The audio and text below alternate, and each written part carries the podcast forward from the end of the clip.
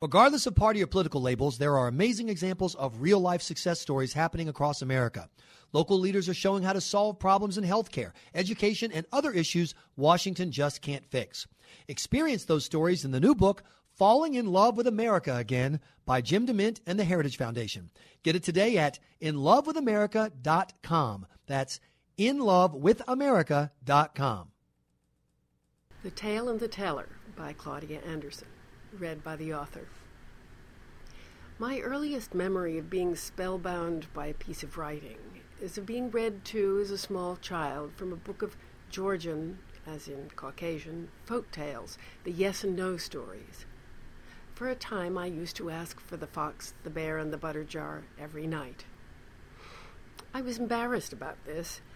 My older sister, quite reasonably, wanted to hear something new usually a fresh chapter from one of the numerous Dotty Dimple and Little Prudy volumes that had belonged to our grandmother.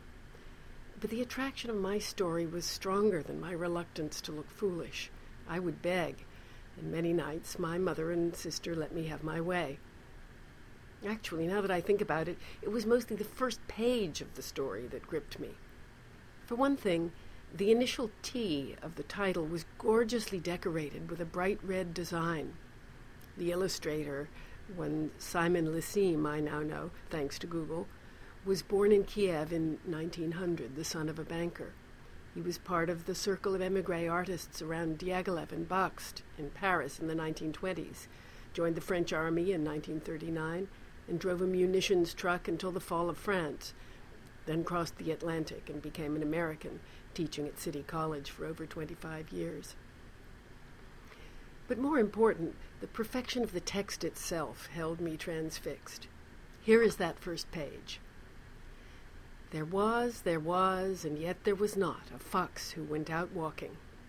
As he walked, he chanced to pass a deserted house set back from the road in an overgrown garden. Perhaps, said the fox to himself when he saw this, perhaps some small piece of bacon or an end of cheese has been left in there. He went up the path, pushed open the door with his nose, and stepped inside. To his surprise, who was sitting in a chair by the kitchen table but a bear? The, bear, the fox bowed politely. Be victorious, bear, he said. And if I may ask a personal question, how do you happen to be in here? For the same reason you are, answered the bear, to see what I can find. The fox sat down on the other side of the table, and they talked over their situation. Finally, they agreed to live there in the house and make a home together. It seemed to me uncanny. How could the writers, George and Helen Papashvili, a Georgian immigrant and his American wife, presumably retelling a much older tale, have known how intensely a deserted house would appeal to me, and not just any deserted house, but one set back from the road in an overgrown garden? And how could they have divined the reason? The hope of finding something there, especially something to eat. What better than a small piece of bacon or an end of cheese? The courtesy of the fox, the thrilling panache of his salutation, his flowery yet bold move to a direct question, set up the bear's deadpan answer. And then it's clinched. These two share a situation. They talk it over and they set up house. The exquisite pacing and unity of this first scene are never matched in the rest of the story, though it has nice moments. The bear finds a big clay jar full of melted butter in the storeroom and sets it aside for Easter morning. When the appointed day comes, he puts grass bouquets here and there to make the rooms look happy. Then, clacking his claws together with joy, he calls the fox to the feast.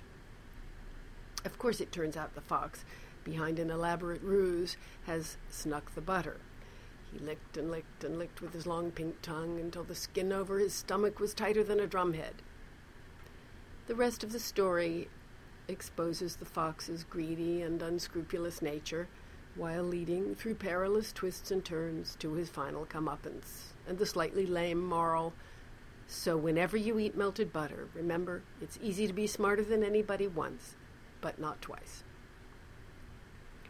Years later, reading this story to my children, I discovered that my mother used to edit the beginning when she read it aloud, and in doing so improved it. Her first sentence is the one quoted above, obviously better than the Papashvili's awkward, there was, there was, and yet there was not, there was once a fox who went out walking.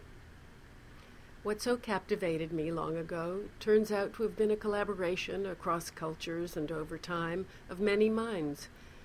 Soon I expect to be reading The Fox, the Bear, and the Butter Jar to my new granddaughter. The edited version, that is.